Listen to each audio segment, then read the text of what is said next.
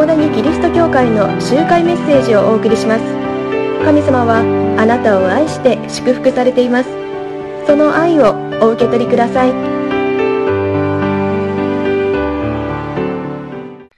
クリスマスおめでとうございます。クリスマスとっても嬉しい時であり楽しい時であります。けれども、いやいや、本当におめでたいのかな？本当に嬉しいのかな？まあ、クリスチャンにとってはそうかもしれないけれども、私はあんまり関係ないんじゃないかな？って思われる人もあるかもしれません。子供たちは、まあ、サンタクロースが来てプレゼントをもらって嬉しいけれども、大人は、このしやすというこの時期、忙しいばっかりで、ちともおめでたくないんじゃないかなと思っておられる方々もおられるんじゃないかなと思います。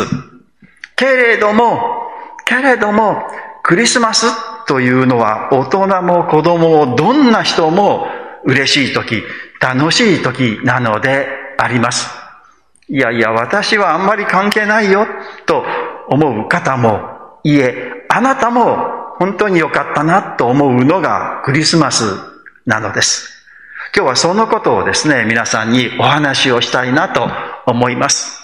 そしてこのことは本当に私たちが皆さんにですね、一人残らずの人に伝えたいことであります。三つのポイントからお話をいたします。第一のポイントですね。このクリスマスは私たちを神様が決して見捨てないよということが分かった時だということです。もう30年以上前になるでしょうか。ね、若い方はご存じないと思いますけれども、日本国中ですね、あの、ノストラダムスの大予言という、あの、ことがすごく流行った時がありました。ノストラダムスというのは16世紀のあのフランスのお医者さんでした。そして彼が本を書いたんですね。まあ予言の本というのを書きました。で、その予言の方が、本が数々の予言をすでに、あの、言い当てているということで、ちょっと話題になったんですね。そしてその予言の本が、1999年の7月に、恐怖の大王がやってくるということを予言しているということが書いてあったんです。今まで過去の予言がみんな当たってきている。じゃあこの予言も当たるんじゃないかな？というので、日本人みんな興味を持ちましたし、1999年の7月というのを恐れて待ったんです。非常に話題になって、その本は、あの、ベストセラーになりました。で、続々それに続く本が出ました。そして映画にもなったんですね。ノストラダムスの大予言。こともあろうに、その公演にですね、文部省がですね、その公演をしたという映画なんですね。びっくり仰天する内容ですね。で、みんな7月どうなるんだろうかな。まあ、この恐怖の大王というのは何なんだろう。宇宙から宇宙人がやってくるのかないやいや、宇宙からこの隕石が地球にぶつかって地球は終わりになるんじゃないかとかね。いや、環境問題がですね、ひどくなって、そしてこの世界が終わりになるんじゃないかとか、ちょうど公害ということが言われていた時代なので、そのことも現実味を帯びて人々には響いたんですね。で、人々はこの世の終わりが来るんじゃないかなと思って恐れていたんです。けれども、1999年の7月は何もなく、こともなく通り過ぎてしまったんですね。ああ、よかったって、世の終わりが来るんじゃなかったんだってみんな、こう、ほっとしたんです。世の終わりが来るというのは、ちょっと怖いこと、恐ろしいこと、心配なことではないでしょうか。けれども、その世の終わりというのは、今も近づいているんじゃないかなって思うんですね。神様は今この世界をどう見ておられるのかなこの世界はいい世界だと思っておられるのかなそれともひどい世界だみんなは信じ合わないで戦争したり、憎み合ったり、また好き勝手置いて環境を破壊して、この今異常気象の時代になってきましたね。そういうことになって、この世界はもう神様から見捨てられてしまうんじゃないか。この世界は神様からの罰を受けるんじゃないかなってちょっと心配になる。私たち自分の生き方を見ても、綺麗な心をしているかな人に親切にしているかな優しくしているかなっていうことを考えると、ちょっと自信がなくなってしまって、神様に喜ばれる人間かな？と思うと不安になってしまうのではないでしょうか。神様はこんな世界、もうどうしようもない世界だから、もう滅ぼしてしまえと思っておられるんじゃないか。今この新型コロナウイルスの蔓延は神様の罰の一つの現れかな？とも思ってしまう。けれども、けれども皆さんクリスマスがやってきました。このようにして皆さんは教会に集まり、ろうそくを灯して、賛美を歌い、このメッセージを聞いているんです。そしてイエス・キリストがこの世にやってきたということをお祝いしているんです。これは本当に嬉しいことなんです、皆さん。今年もちゃんとクリスマスがやってきたということは、神様が、いえいえいえいえ、私は皆さんを愛していますよ。皆さんも決して見捨てませんよ。この世界はひどい状況になって、滅びのようになっているかもしれないけれども、決して私はあなたを見捨てませんよ。というのが、このクリスマスの意味なんです。ですからクリスマスがやってきた。イエス・キリスト、神の子がこの世界にやってきたというのは、ちょっとホッとすることなんです。いやいや、神様は悪く思っておられない。神様はこの世界を滅ぼそうと思っておられない。神様は私を嫌いだとは思っておられないんだということですね。これはちょっとホッとすること、嬉しいことではないでしょうか。クリスマスは嬉しい時なんですよ。神様は私を嫌いになっておられない。神様はこの世界を嫌いになっておられない。神様の一人子がこの世界に、この地球にやってきた、やってこられたということは、神様がこの世界を、この地球を、そして私たち一人一人を愛しておられる好きなんだよという印だということです。これはクリスチャンだけじゃないですよね。もうすべての人に対してイエス・キリストはやってこられたんです。あの海馬桶に寝ている小さな可愛い赤ちゃんは神様の愛の現れです。私はあなたを愛している。決してあなたを見捨てないよ。その印が赤ちゃん、イエス・キリストであり、クリスマスなのであります。だから嬉しいんですよ。だからほっとするんですよ。楽しいんですよ、クリスマス。大丈夫だ。神様は私たちを見捨てられていないんだということです。第2のポイントですね。なぜクリスマスが嬉しいのかな？という第2のポイントですね。神様は私たちのことをちゃんと分かろうとしておられる。いや、分かってくださるお方だということです。神様は遠い天におられて、遠くから望遠鏡で私たちを見て、ああ、苦しんでいるな、辛いんだろうな、大変なんだろうな、頑張んなさいよ、と言って遠くから応援しているというお方ではないということです。神様はこの世界にやってこられたお方だということです。この世界にやってきてこの世界で人間となって、この世界で私たちと同じこの空気を吸い、私たちの同じような食べ物を食べ、生き、眠り、いろんな人々と話をして、いいことばっかりじゃなかったと思うんですね。お腹が空いたなって苦しいなと思われたこともあります。もう眠いなと思われたこともある。信頼していたのに裏切られてしまった、がっかりしてしまったということもある。そういう体験をされたということですよ。イエス・キリストというお方、神様だというんですね。神様が人間となって、人間と同じように生きられ、人間、私たちと同じ体験をされたということです。遠くにいる、天にいる神様にはわからない。私たちはいろんな悩みがあり、苦しみがあり、心配事があり、いや、悔しいな、とかね、惨めだな、とか、またこれからどうなるんだろうっていう不安とか恐れがありますね。イエス・キリストは人間となってこの世に来られ、私たちと同じように生きられ、それを体験されたということなんです。ですから、分かられるんですね。そうだよね。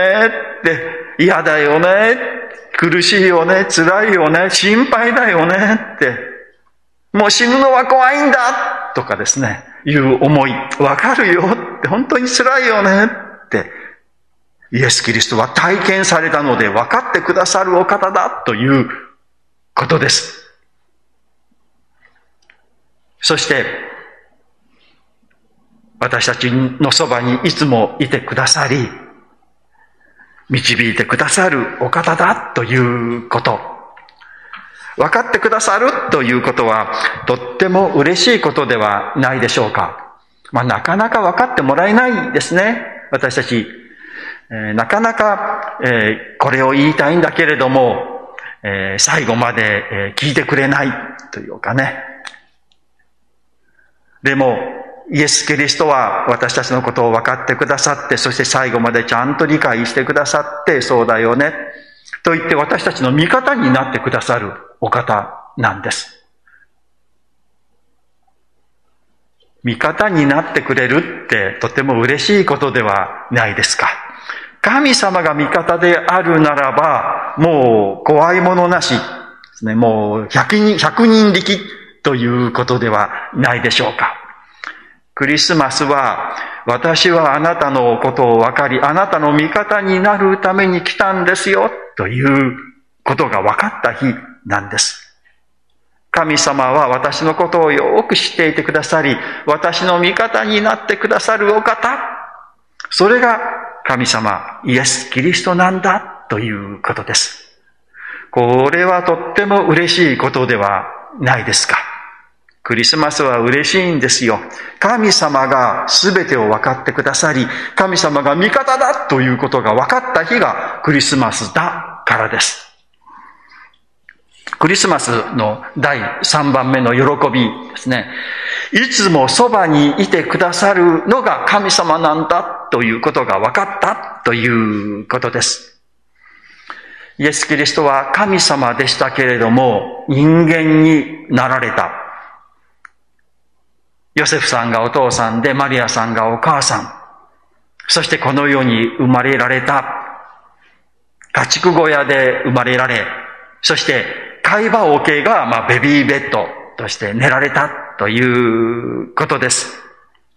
まあ、私たちのすぐそばに来てくださったということです。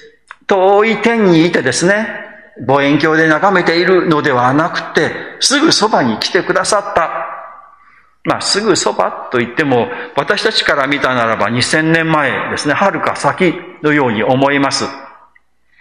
で、場所は日本ではなくて、あの中東の方のイスラエルの国、かなり遠いように思いますけれども、でも神様の目から見たらですね、まあ、宇宙的な規模から見るならば、巨大な宇宙の中の地球なんていうのは本当に塵みたいなものですよね。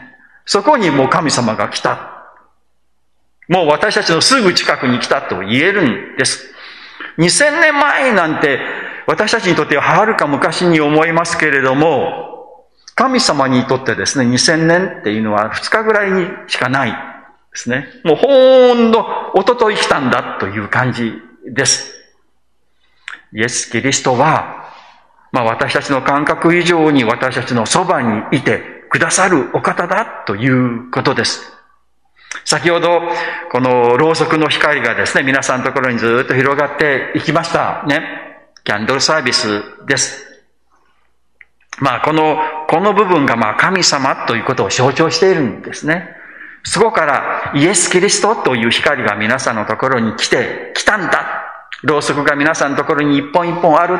光が一本一本あるというのは、イエス・キリストが、光としてのイエス・キリストが皆さんのすぐそばに来たんだということです。それがだんだんだんだん広がっていって、この全世界をこの光で埋め尽くす。それが神様の願いであります。すべての人のそばにイエス・キリストはいるんだということです。好きな人のそばには行きたいですね。遠く離れていたくないと思います。できるだけそばにいたい、一緒にいたい、一緒に住みたいと思うのが好きだということです。神様は私たちを、皆さんを、あなたのことを愛しておられる、大好きなんです。だからそばに行きたいと思われたんです。すごくそばに行きたいそしてその思いが、あの会話を受けのイエス・キリストという形で現実になったんです。あなたのところに来られたということであります。皆さんのそばにろうそくがあり、光が灯っています。それ以上、それ以上です。それ以上近くに神様はそばにおられます。いつもあなたのそばに神様はおられます。神様いつもそばにおられるとちょっと窮屈かなと思いますか？けれども反対のことを考えてみてください。神様はあなたのそばにいて嬉しいでしょうかね？楽しいでしょうかね？どうでしょうか？なんか、そばにいて嬉しい人って楽しい人っていう人いますよね。あ、この人と一緒にいたいなと思う人。でも、いや、この人とはあんまり一食一緒にいたくないなという人もあるのではないでしょうか。ちょっとこの人といると緊張するというかね。ちょっとこの人の前では失敗したらすぐ怒られてしまうんじゃないかなと思って。で、その人がいなくなると、ああ、よかったと安心する。まあ、そういう人ないでしょうか。神様にとってあなたがどういう人かということですよ。一緒にいて、ああ、この人と一緒にいて嬉しいな、楽しいな、ワクワクするな、って、ほっとするな、って、私たちは神様に、イエス様に思われているかなそれとも、いやー、この人嫌だな、この人ダメだな、この人どうしようもないな、もうこの人のそばには行きたくないな、い、い、いたくないな、と思われたら、残念だなと思いますけれども、皆さん自分がどう思いますか？そばにおられるイエス様がどう思っておられるのか、心配ですね。けれども大丈夫ですよ。私たち、ちょっと愚かなところとか、汚れたところとか、間違ったところ、未熟なところ、たくさんありますね。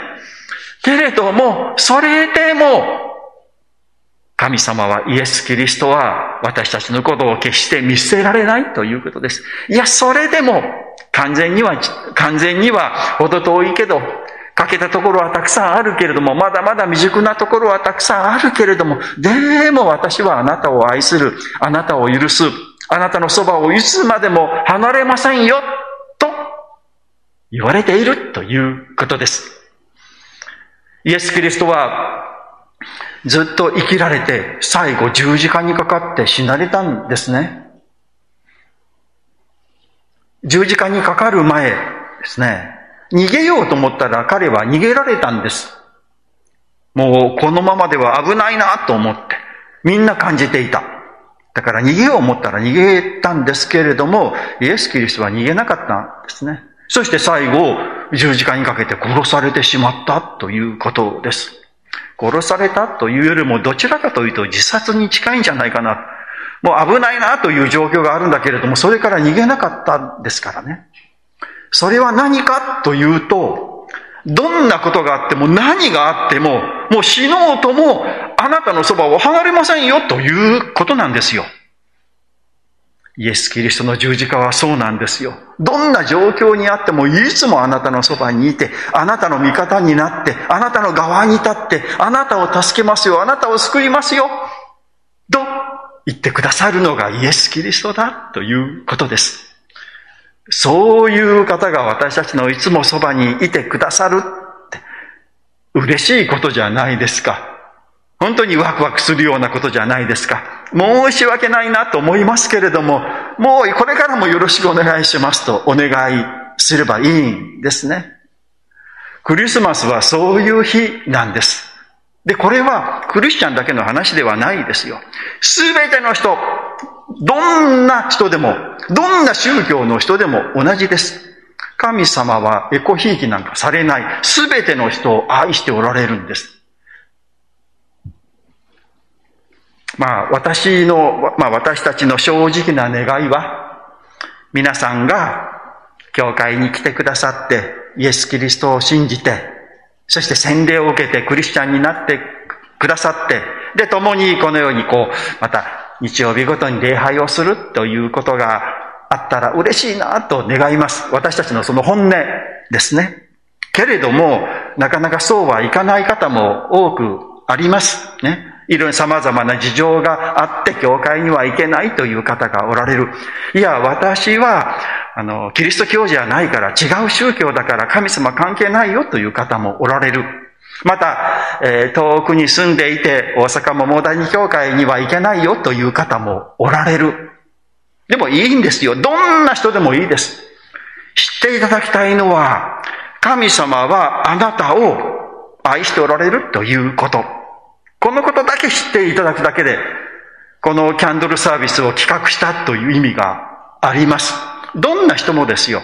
いえ、私は違う宗教だからという方もいるかもしれません。でも、あなたにも知っていただきたいですね。キリスト教のこの聖書の神様は違う信仰を持っているあなたも愛しておられる。あなたのそばにもいつもおられる。あなたを祝福しておられるということです。ですから皆さんのそれぞれの信仰を持っておられるのはそれそれであのいいと思います。でも、その信仰に加えてですね、あ、聖書の神様は、あの教会の神様は、キリスト教の神様は、私も嫌いだと言っておられない。いや、大好きだと言っておられる。いつもそばにいてくれるんだ。ということを知ってくださるだけで、私は十分だと思うんですね。神様は、すべての人に対して愛です。どんな人も見捨てられることはありません。いろんな辛いこと、苦しいこと、嫌なことあります。これからどうなるんだろうかなと思います。まあこの中にも、まあネット配信の中で聞いておられる方々の中にも心配事とか不安というのがあると思います。けれどもですね、信じてください。神様はあなたを愛しておられるから、今のその問題もすぐにとは言いません。わからないです。それは私にはわからないですけれども、必ず解決する時が来ます。それは明日かもしれません。ですね。今すぐかもしれません。3日後かもしれません。3ヶ月後かもしれません。もしかしたら1年後、3年後、10年後かもしれません。それはわからないですけれども、必ず解決する時が来ます。ですから、大切なことはですね、希望を失わないことです。どんなことがあっても必ず神様は私を助けてくださる。そして今のこの問題も必ず一番良い時に解決してくださると信じることですよ。それを信じないと苦しいだけ、辛いだけですね。でも、あの、キャンドルサイベスで聞いた、あのキリスト教の神様は、私も愛していてくださる。私のそばにいてくださる。その証拠にイエス・キリストがこの世に来てくださったんだ。だからこの問題も、この心配事も必ず解決すると信じる。これが希望を持つということですね。で、希望を持って今日を生きる。明日になったら、この日も大丈夫だと思って希望を持って生きる。明後日になったら、この日も大丈夫だと思って希望を持って生きる。そのように生きていただきたい。そうすると、いつか、あ、本当だ。本当にあの問題が嘘のように解決したなという時が来るんですね。クリスマスは嬉しい時ですよ。子供たちだけではなくて、大人も、もうどんな人にとっても嬉しい、楽しい、ワクワクする時であります。神様は皆さんを愛しておられます。クリスマスの喜びを皆さんを、皆さんも味わっていただきたいと思います。お祈りをいたします。黙祷の姿勢をお取りください。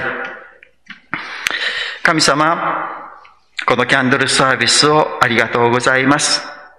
多くの方々がこのキャンドルサービスに参加してくださいました。神様あなたは参加されたお一人お一人、一人残らずを愛してくださっています。神様、どうかお一人お一人を祝福してください。いろんな問題があり、悩みの中にある方もあるでしょう。けれどもあなたはそのお一人お一人の全てを知っておられ、その苦しみを分かってくださっています。けれども、決して一人ではないよ。いつも私はあなたのそばにいるよと言ってくださいます。そしていつかその問題も不思議に解決するということを私たちは信じます。そして希望を持って生きていきます。どうかこのキャンドルサービスに参加されたすべての人をあなたが恵み、祝福してください。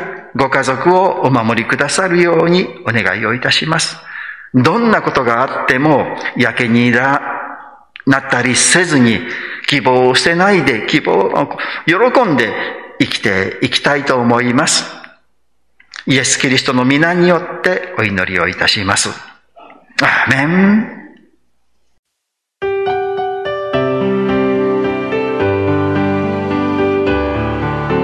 桃谷キリスト教会の集会メッセージを聞いてくださりありがとうございましたご意見ご感想などを聞かせていただけると幸いです神様はあなたが大好きで救ってくださいました安心してお過ごしください